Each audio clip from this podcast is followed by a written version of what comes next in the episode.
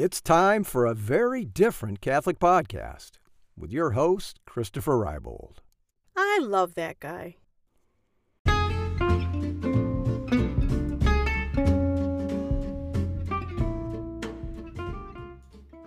Hello, whoever you are. Welcome. I'm glad you found your way here. This is a very different Catholic podcast with Christopher Rybold, and I'm Chris. This is the place where I talk about all of the cool things that I've learned since returning to the Catholic Church after 30 years away. This episode is titled The Sword of St. Galgano. St. Galgano Guidotti was born in the Tuscan town of Chiusdino, near Siena, in 1148. He was the son of a minor nobleman and trained as a knight. However, as a young man, he fought as a mercenary, a sword for hire, and he lived a very worldly and dissolute life. At the age of 20, he experienced a sudden conversion of heart and retired to the hill of Montesiepi, where he established a hermitage. There are various legendary accounts regarding his conversion. He experienced a vision or a dream in which he received instructions from St. Michael the Archangel his horse refused his directions and took him to Montesiepi. He was visited by the apostles and by the Virgin Mary. There are, however, four things that remain constant in the various stories surrounding St. Galgano. The first is that his mother prayed for his conversion. Second, he retired to Montesiepi to live the life of a religious hermit. Third, he came to be regarded as a very holy man. People came from all over Tuscany to seek his blessing and his counsel.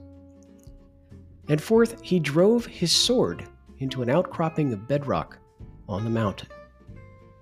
Now, regarding the sword, some sources say St. Galgano drove his sword into the stone as a dramatic way of renouncing his former life of violence. Some sources say he drove his sword into the stone to create a simple cross to mark the site of his conversion. Other sources say that when the Virgin Mary asked him to put away his former life, he replied that he could no more do that than he could drive his sword into the bedrock. When he attempted to prove his point, he found that the sword sank deeply into the stone. The interesting thing is that the sword is still there. The Cistercians built a church around it in 1185, which you can still visit today.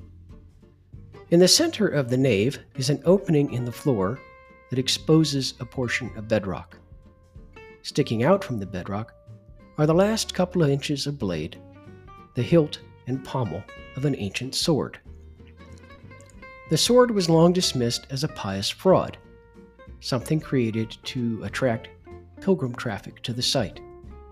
That is, until it was scientifically studied by a team from the University of Pavia in 2001. Long story short, the sword is a genuine 12th century sword. That is, it dates to the time of St. Galgano. How it was driven into the bedrock is anybody's guess. There doesn't appear to be any cutting, or evidence of workmanship, and the entire sword appears to be present. We are left with an intriguing mystery.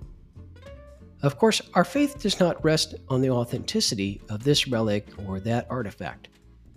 But I find it hard to believe that someone could perpetrate a fraud in 1185 that we can't unravel today.